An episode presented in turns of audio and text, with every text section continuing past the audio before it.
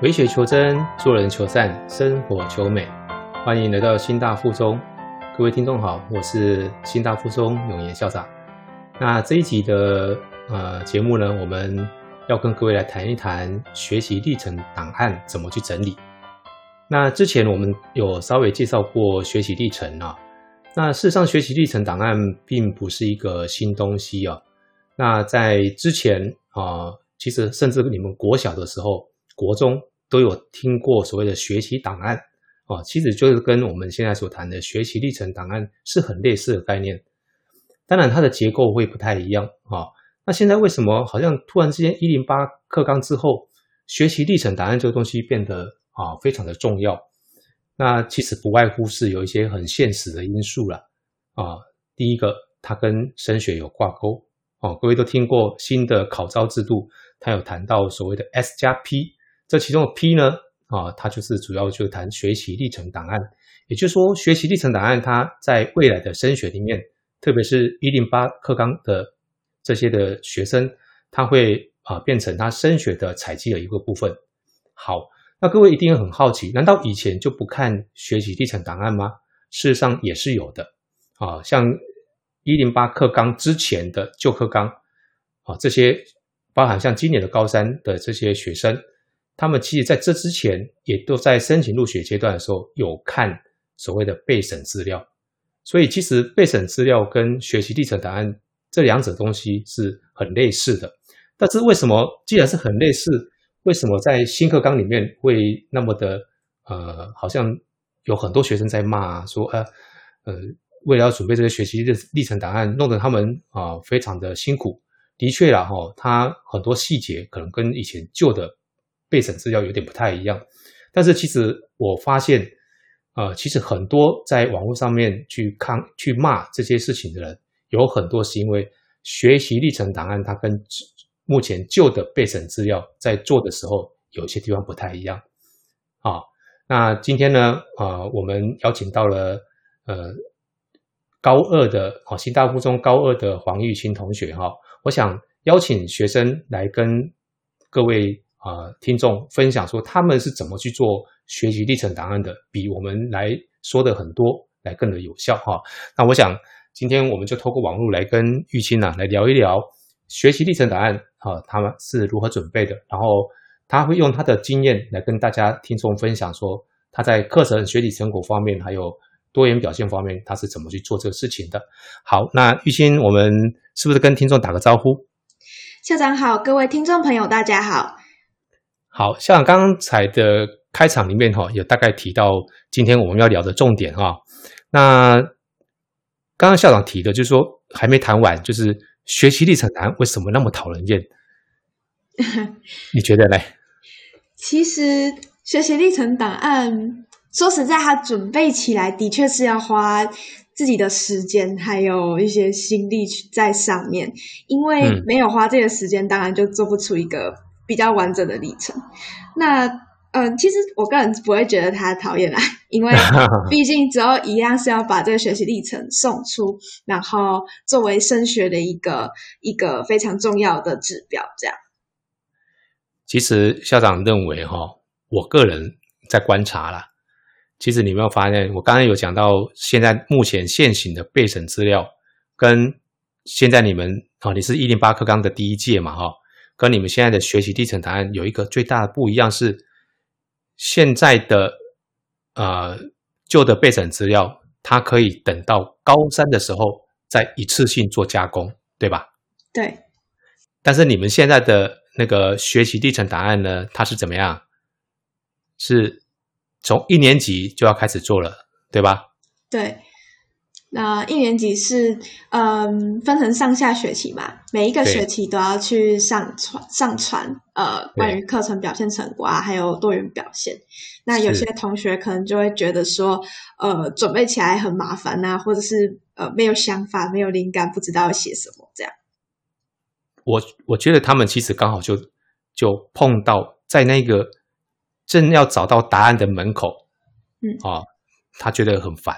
其实他只要再坚持下去哈，就会得到他们真正想要知道的东西了。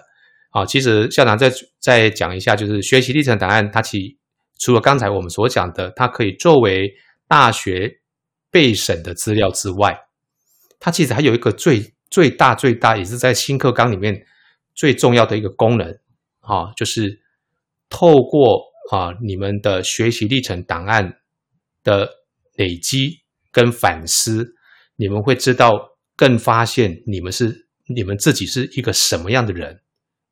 就是你的兴趣，还有你自己的专长，你的性向是什么啊？以及你对于这些外在的科系的了解，你都会透过学习历程档案的累积去更清楚。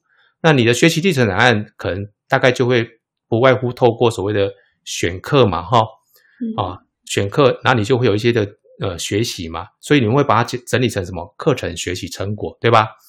那还有你们会去参加一些的活动，可能是。大部分可能是课外的啊，例如你们的社团或者一些竞赛活动，那你就会累积了你的多元表现。那你的多元表现也可以把它整理成你的多元表现的一个呃成果资料出来，对不对？然后你这个东西就是很真实的反映你从高一一路走到高二到高三，你你透过这样子一些不同的活动或者一些课程的探索，然后你去更认识自己。所以其实也没有所谓的啊选错或选对的问题，因为其实那个就是一个真实的探索。其实很多人都会问说，我接下来在高三升学的时候，我在学习历程答案的呈现上面要怎么样才能拿高分？其实校长跟很多的教授呃对话过，他们说，其实你只要给他真实的东西啊，你基本上拿高分的机会就很高。好，那我想今天的重点是你呀啊我。要来请你跟大家来谈一谈，你是怎么样去呃做这个学习历历程档案的？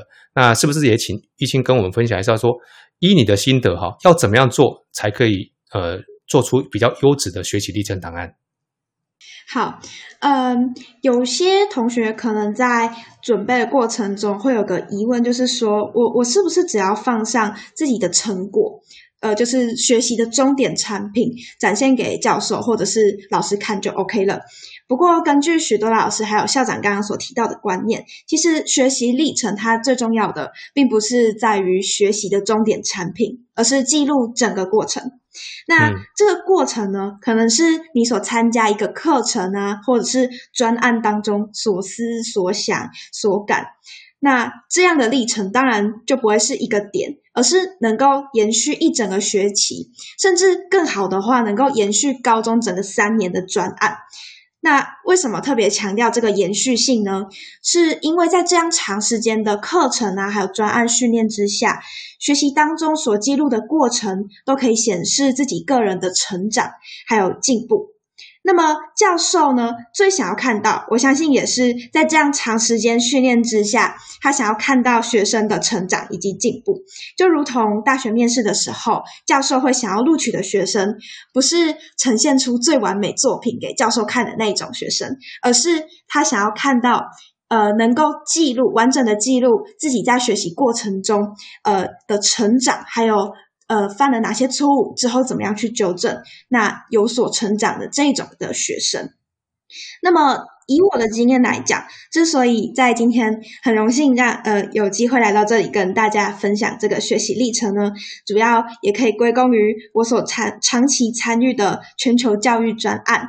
呃，那这个专案呢，现在有一个名称叫做 Get。呃，Global Education in Taiwan，取前面的 GET。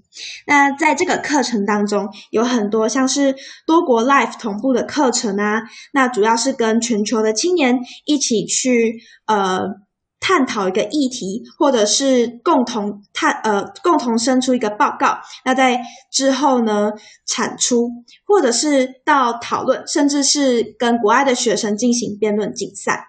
那这样的过程就是。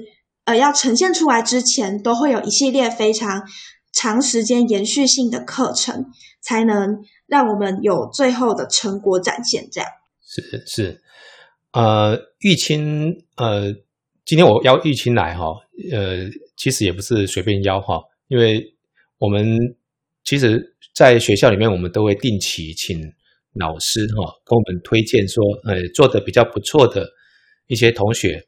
那玉清应该是有被老师推荐，好，那我记得呃，等一下在节目最后，你应该会谈到说，会我会请你谈一下你去参加那个台中悠悠学的经验哈。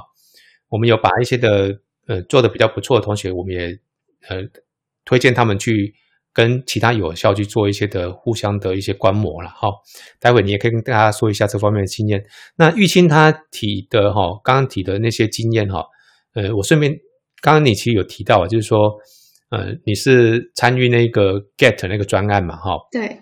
那 Get 那个专案，我稍微讲一下哈，它是我们呃校内由那个英文科的施美美老师哈，她所主持的一个专案。好，那这个专案呢，它呃是一个比较属于呃跟国际教育有关系，跟语言教育也有关系的一个专案。哈，那。玉清他等一下会跟各位分享的，包含他的课程学习成果，还有他的多元表现啊，应该都会有一部分都是跟这部分有关系的。好，那所以我想在继续谈你的课程学习成果之前，哈，是不是你先跟听众们稍微介绍一下你们这一个全球教育专案 Get 它的一个呃概率是什么？好，那么 Get 这个。专案课程呢，其实就是包含像是呃之前有提到的国际视讯课程 （VC Video Conference）。那这个专案包含了面对面交流，例如国际学生来到校园参访，或者是由学生代表台湾出国比赛，或是参与研习还有论坛。那这个是面对面交流的部分。当然，这个专案也包含了视讯的交流。不过，特别现在在疫情的时候更需要哈。对，视讯交流。不过，因为呃，现在大家都是以视讯上课为主，所以其实你们已经做了做了十几年了。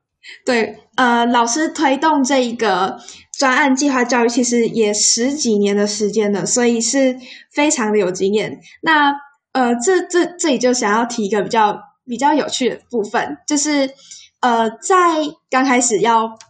呃，比较呃要封城的时候，也不是封城，就是要线上上课的时候，那我们在隔一天就有一个呃报告。那我们在先前的课，我们在先前训练都是呃大家在一个同一个地点，然后报告，然后进行这样的练习。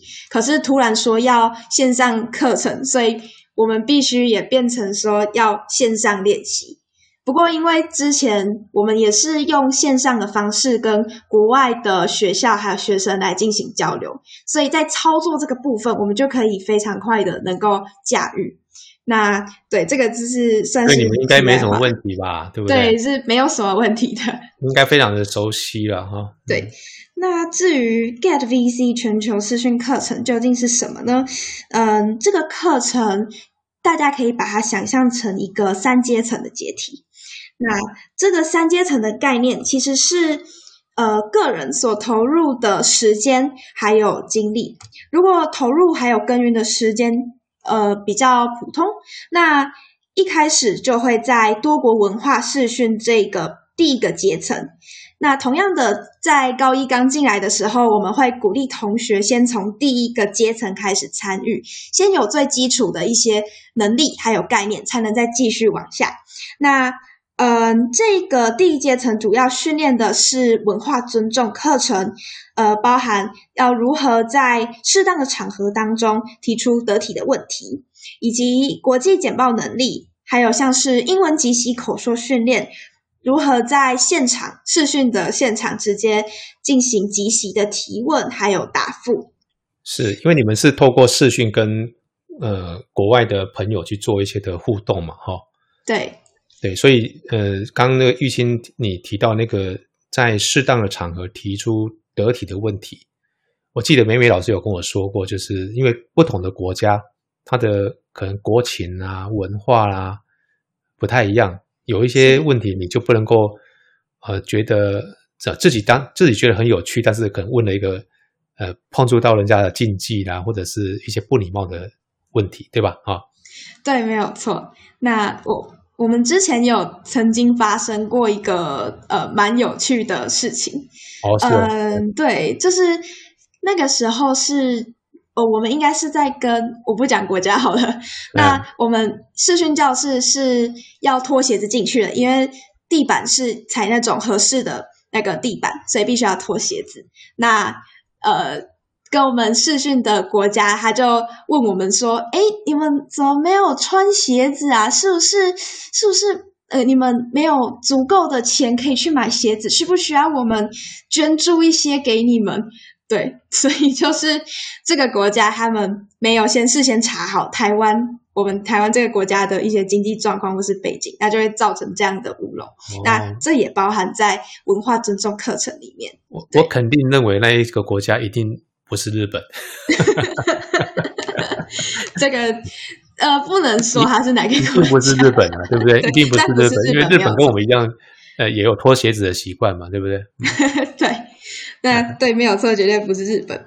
所以就如同我刚才提到，为了实践我们在课程当中所学，呃，美美老师呢，她会在每个月固定安排一到两场的多国文化交流试训，主要分享的主题包括文化习俗禁忌或者是美食。因为有这样的训练，所以我们在平常呃各科可能要报告的时候，都能准备的更加得心应手。你们那些那个美美老师排的一个月里面会有一到两场的多国文化的交流试训哈，应该比较多的时间都是在放学后嘛哈。对我们 get 这个专案计划都是在课后，不会影响到白天上课的部分。对，这是一个部分啦。另外一个部分是因为呃，因为因为你不同国家可能会有一些时差的问题嘛。对，这也是其中一个。对，是其中。所以你是同样都是在亚洲这个地方的话，可能它就比较不会有时差的问题，对吧？对，嗯。那呃，我刚才所提到的是第一个阶段。对啊，那还有呃第二个阶段跟第三个阶段呢是什么？对，那接下来进入到下一个阶层，老师所设计的课程有论坛会议，在先讲论坛。在论坛当中，我们会和世界各国的青年，呃，像是来自西班牙、意大利、巴西、俄罗斯、黎巴嫩等国家的学生，探讨时下最热门的一些议题。然后这些议题都会扣合联合国永续发展目标。比如说哪些议题呢？嗯，举例来说，之前我们有和日本探讨关于 SDG 五，那这是关于性别平等。的议题，性别平等，嗯，对。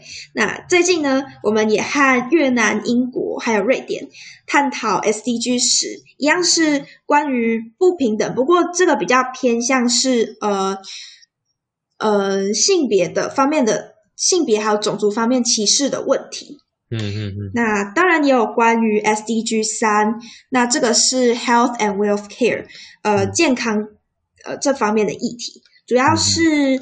我们有和其他国家的学生分享台湾健保，因为台湾健保其实也算是一个非常让我们引以为傲的一个呃一个政策。那当然还有关于台湾新冠肺炎的现况。嗯嗯。而台湾新冠肺炎这个议题，我们其实从去年二月。开学就一直不断的向国外进行分析还有更新，因为呃全世界都非常好奇台湾新冠肺炎现在的情况到底如何。那其实呃累积到现在，我们大概也有也有分享超过三十个国家关于新冠肺炎这个部分。那此外，SDG 十三 Climate Action 呃气候变迁这个也是非常热门的议题。呃，我们也有和各国的青年合作，并且撰写气候变迁白皮书。呃，这份白皮书在之后会上呈至联合国大会主席，让联合国的各国国家代表们能够听见学生的声音。嗯嗯嗯。那接下来谈到的是会议，在会议的部分，老师则设计了许多。有趣的方式可以让我们熟悉一些会议的进行，例如说学生来去担任国家代表轮流发言，那这个时候画面就会浮现，可能是就是联合国大会，那它就就像是缩小版的，而我们叫它模拟联合国，或者是由学生拿着红卡还有绿卡来去表达自己对于一个议题的看法，一样画面出现就是学生呢会拿着。红色就代表反对，而绿色就代表同意。那针对同呃一件议题来去探讨。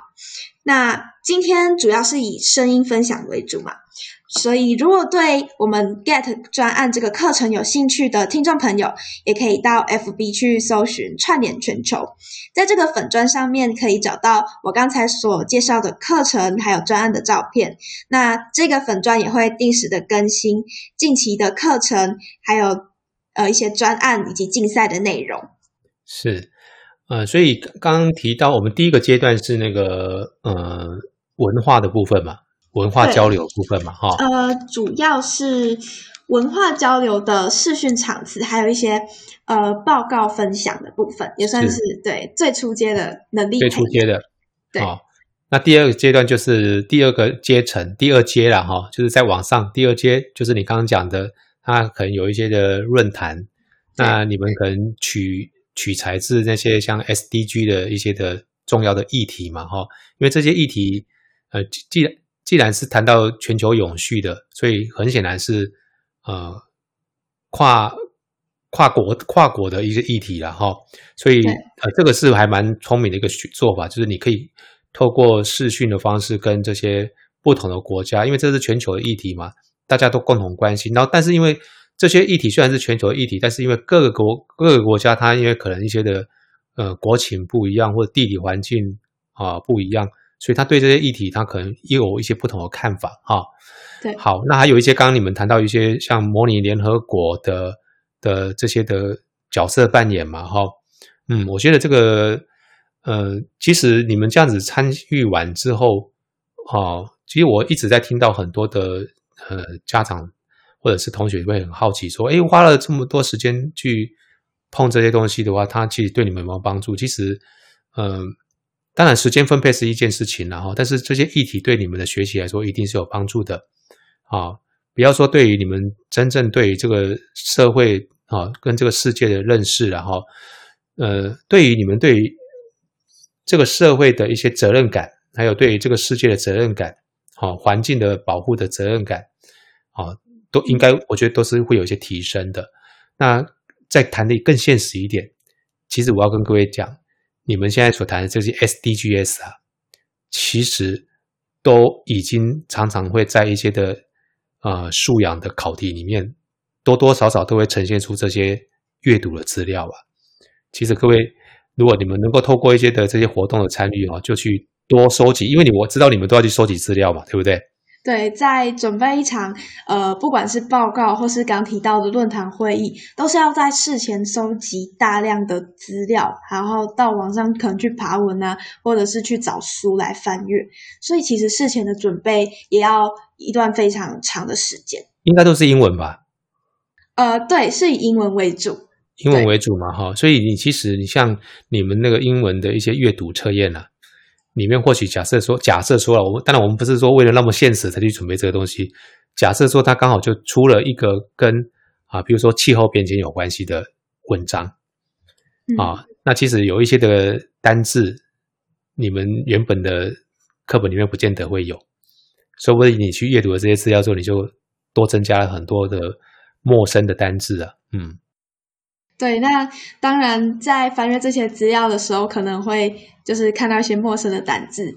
那因为有查过这些，事先查过资料，然后也有情境，因为有论坛、有会议，那就会情境嘛。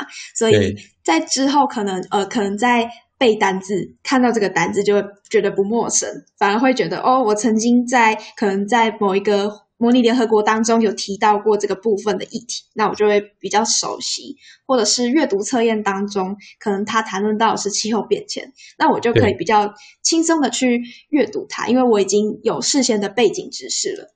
是，而且你们这个是，呃，都是用一个情境去去做讨论嘛，哈。所以其实如果说今天要你，呃，针对这个议题去发表一些意见的话，啊，因为你其实是你们是有认真去思考过这个问题的，所以其实应该是难不倒你们啊。对，好，那刚刚讲到的是第二阶嘛，那那在最高阶是什么？呃，那在最高阶的课程就有国际模拟法庭这样子的课程。不过听到这里，可能有很多人会想说，高中生要如何去打法庭？会不会是只是照着剧本演话剧而已？绝对不是，我们是比照真实开庭的规模来去进行准备。那这个国际模拟法庭竞赛，其实也是由美国非常有权威的呃学术单位，呃美国的 YMCA 还有 World Affairs Council 计划主办的全球高中生模拟法庭竞赛。那这个竞赛就类似，呃，可能听众朋友会在英美剧当中看到那种开庭的状况，所以会有控方律师、辩方律师还有证人。那这些角色呢，当然就是要有学生来去担任啦。在开庭之前，一样会比较真实开庭，会在案呃这个开庭之前拿到一份卷宗。那这一份案卷呢，就是让学生来去进行批判思考，深度的批判思考。嗯，之所以会将法庭的训练过程放到最高的阶层，也是如此，因为这个。法庭的课程所要投入的时间还有心血，是比刚才所提到前面两节要提升的更加的多。呃，而且这个是一个竞赛，所以我们会和来自不同国家学校的学生一起来比赛。在之前，我们有和美国、加拿大，还有越南丁山里高中，以及国内的桃园武林高中来进行这个高强度的模拟法庭攻防竞赛。嗯嗯嗯，最近你们跟好像跟武林高中有打了两场，对不对？对，我们打的呃一样是控方，那我们这边也是有控方跟辩方的角色，我自己担任是辩方律师。对，那在比赛之前就必须要绞尽脑汁，要怎么样子去训练自己的证人，才不会让证人在比赛当天被对方的律师考到。所以是。这也是在训练当中必须要投入非常多时间去准备的部分。这个这个你们把它当成最高强度，我也可以理解哈。因为你前面那个呃论坛呐，或者是议会啦哈，嗯，因为它比较像是一个一个剧本，大家在合作嘛，对不对？那这个这个是一个攻防攻防战，它有评审的。嗯，对，所以你们其实这个是要论出输赢的啊。嗯，桃园武林高中是非常棒的学校，是桃园的第一志愿哦。嗯，但是我听我听美美老师说，你们最近这两场都险胜他们，对不对？哦，其实呃，对我们呃是在可能在某些部分，例如说。呃，法庭当中会有所谓的开场陈词啊，还有呃最后的结案的陈词。那我们可能在这个部分会讲比较多一点关于法律指的一些补充多一点关于法律的东西。那我们也在这方面险胜他们。说实在，这是一个非常激烈的厮杀，我们也是险胜他们的，这是真的。对，不过他们是很好的学习伙伴啊，你们其实。有机会多跟他们有一些的交流，我觉得你们也可以从这么优秀的选手身上哈，你们也会得到一些提升哈。好，那呃，这样乍听之下，模拟法庭哈，我我想要请教一下，会不会有人认为说，呃，是想要读法律系的学生才会去参加这个东西？那么，模拟法庭这个课程其实是逻辑推理、问题解决，还有跨领域能力的训练，所以其实是适合所有类组的学生来参与。那根据往年的经验，许多参加的学长姐在后来大学志愿选填上面有朝商管科系发展的，或是理工科系，甚至有医学、护理，还有担任警察的。那在这里呢，就不得不提。在前年，有一位来自巴西的交换学生 Polex，他是一个非常优秀的学生。他我有印象，我有印象。对他曾经在巴西拿到了全国机器人大赛冠军。那可能很多人会有疑问啊，那他呃这样子标准的理工科学生为什么要来参加？其实他本人就给我们一个非常棒的一个回答，他说。呃，这个模拟法庭的竞赛啊，其实是高强度的批判思考训练。那也如同我刚才一开始提到的，有深度的逻辑推理，还有跨领域，这些也会用到。因此，不管是哪一个科系，或者是哪一类组的学生，都应该要来参与这样的训练课程。因此不需要去拘拘泥于说，呃，你是哪一个类组啊，或是未来的科系可能不是法律系。我们应该要注重的是，在准备过程当中，你所学习到的能力，还有学习到的技能。那么接下来我所要跟大家分享的学习历程，也是也是这样子。最重要的是，我们在课程还有专案当中所学到的过程，那些能力，以及在当中所遇到的挫折，如何去解决，然后加入最后得到的醒思。是。就是说，刚玉兴已经慢慢要谈到一个重点了哈，就是他现在在谈的，刚各位听众，呃，我再帮你们抓一下重点。他在谈的，就是说，其实我们很多人都会误会说，啊，学习历程档案，好，好像就是要拿一些的标章，就是说，你比如说刚刚我们讲到说，你们有跟武林高中打了辩论赛，打了不是辩论赛，那个法庭模拟法庭，对不对？对。啊，你是不是要拿到奖状，或者是拿到优胜的奖状？才算是可以放到学习历程档案里面去。其其实应该答案不是这个吧，对不对？对，应该重点是你们在参与这个东西的过程里面，你刚刚提到一个，就是说我从这里面学到了什么样的能力，对吧？啊，我为什么会学，或者我遭遇到的挫折，我是怎么样去解决？然后我最后从这里面得到的学习是什么？啊，其实这样子一个整理的概念。写这个学习历程答案的醒思的概的做法，其实，在课程学习成果里面是一种做法，在多元学习表现里面也是这样子一个类似的做法。因为其实，呃，教授他们想要看到的，或或或者是，假如我是教授的，我也想要看到，就是说，呃，你这个我是因为其实他要看你的学术能力，已经从你的学测里面已经看出来的。对。对不对？所以其实他要看到是他学测看不到的东西，而他学测看不到的东西，其实不见得是你的所谓的啊竞赛的成就，而是说你在你这个人的人格特质是什么？他想要更多知道一些，还有你对于这个领域是不是真正有兴趣等等哈，他比较想要知道是这些考试的分数比较看不出来的东西，而而刚刚你提到就是说像你去参与这些的东这一些过程里面。你所从这里面得到的学习哈，各位你们刚刚听玉清在讲，他其实并没有说啊，我是拿出了一个什么证书，我拿到一个什么奖，呃，他好像重点没有着重在这个地方，是着重在说我去参与这个过程里面得到什么样的哪方面的学习？对对对，哦，好，这个是呃玉清在跟我们谈到他参与这一个 get 这一个部分哈，他有几个也顺便跟我们介绍一下他们那个。整个 get 这个方案的一个架构哈，有三个阶层哈。好，那我我要我要替听众问你一个问题哈，就是刚刚你们谈到这些东西都是跟呃国际交流嘛哈。那要参与你们这一个 get 这个专案，是不是英文一定要很好才能够参加呢？特别我现在是替接下来要进来的高一新生问的。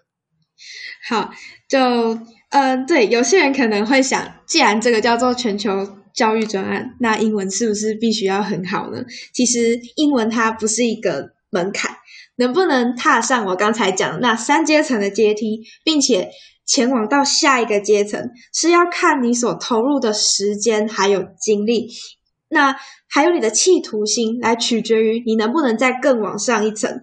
我举之前曾经参加过专案的一个学长的例子，呃，在。高一刚进来的时候，呃，老师会先要求我们要做英文的自我介绍。那这个学长他要在做自我介绍的时候，他在想要怎么讲出我的名字是点点点的英文，就想了非常的久。当然，大家都知道，不会吧？是我们新加坡的学生吗？这个就是呃一个非常 奇怪的事情啊，因为其实大家都知道。也不是，因为他考虑了非常久。那呃，而且他最后哦，对，那当然大家都知道，介绍自己的名字是哦，My name is，或是 I am，I am 点点点嘛。那这个学长他非常肯定的说，I's name is，而且他强调，因为我就是 I 嘛，然后的我的名字的的就是一撇加 s，所以就是 I's name is。那大家听完他的解释之后都非常傻眼，想说哇，这样子对，就像像想我要怎么考上新大附中，我接下来又要怎么参加专案课课程呢。那不过这个学长他在后来，嗯，非常非常的努力，参加完这个整个的专案。那他在后来哦，甚至在学测拿到满积分的成绩哦，呃，而且在未来就是在职场方面呢，他甚至去担任世大运这个国际赛事的英文翻译。所以有这个故事，我们可以知道，英文真的不是进来参加专案的门槛，而是你有没有心，有没有真的想要去参与这样的专案。哦，我私底下再问你是哪一个学长？好，我我我认为他应该不是不懂，好，因为要考进来我们学校，基本上呃英文不会太差，那所以这个，但是我觉得应该是哦。因为你们是在跟老外在面对面，呃，不是面对面，就是透过视讯嘛，对不对？对。其实，其实我去看过你们好几次啊。诶，我认为啦，哈，我认为一开始都会很紧张。就是他紧张有紧张有什么几种可能呢？第一个，我面对他，呃，我就觉得我怕我讲的东西他可能他听不懂。第二个呢，你知道你们在做的时候，你们旁边有多少人在在一起参加？其实。你知道，像一般的学生，台湾的学生啊，要你站站起来，在众人面前去讲话，其实，呃，大部分都是对他来说都是有一些挑战的，对，对不对？不要说，更不要说叫他讲全英文啊，所以我觉得他应该有一部分的原因，然后应该是也是紧张了哈，对。不过我我讲这个部分，刚刚其实呃玉清所提到是说，这要参与这个全球教育专案，是不是要英文要很好才可以参加？我我想就用一各位常听到一段话跟各位做这样的一个结论，就是啊，你不是要等到你很厉害之后才开始，而是你开始之后才会变得很厉害，对吧？刚刚你讲到那个学长的故事，就是有一点类似像这样子，就是他去开始去参与了之后，他就会越来越厉害，而不是说啊，我一定要很厉害之后我才可以参加这个东西。其实学校里面所有设计的活动，大部分都不是都不是这样子啦。除了说我们要一些选手培训之外，当然选手培训之前，它还有一些的基础奠定的课程嘛。哦，这些东西我想，呃，都是开放式的啦，所以每一个人他都可以去参加。其实也不用怕怕不好意思哈。嗯，好，那我们呃，刚刚前面讲的这一段是先呃跟大家谈一些，玉清跟大家谈一些像他的那个呃参与的。活动哈是属于哪一方面的啊？听各位这样应该听起来就知道说他比较呃学习的呃部分比较多是在这个全球教育专案的部分嘛哈。好，那我们呃下一段呢，我们再来呃请玉清跟我们呃再跟大家谈一下他的多元学习表现，还有他的那个学习历程档案的部分哈是怎么去做整理的哈。好。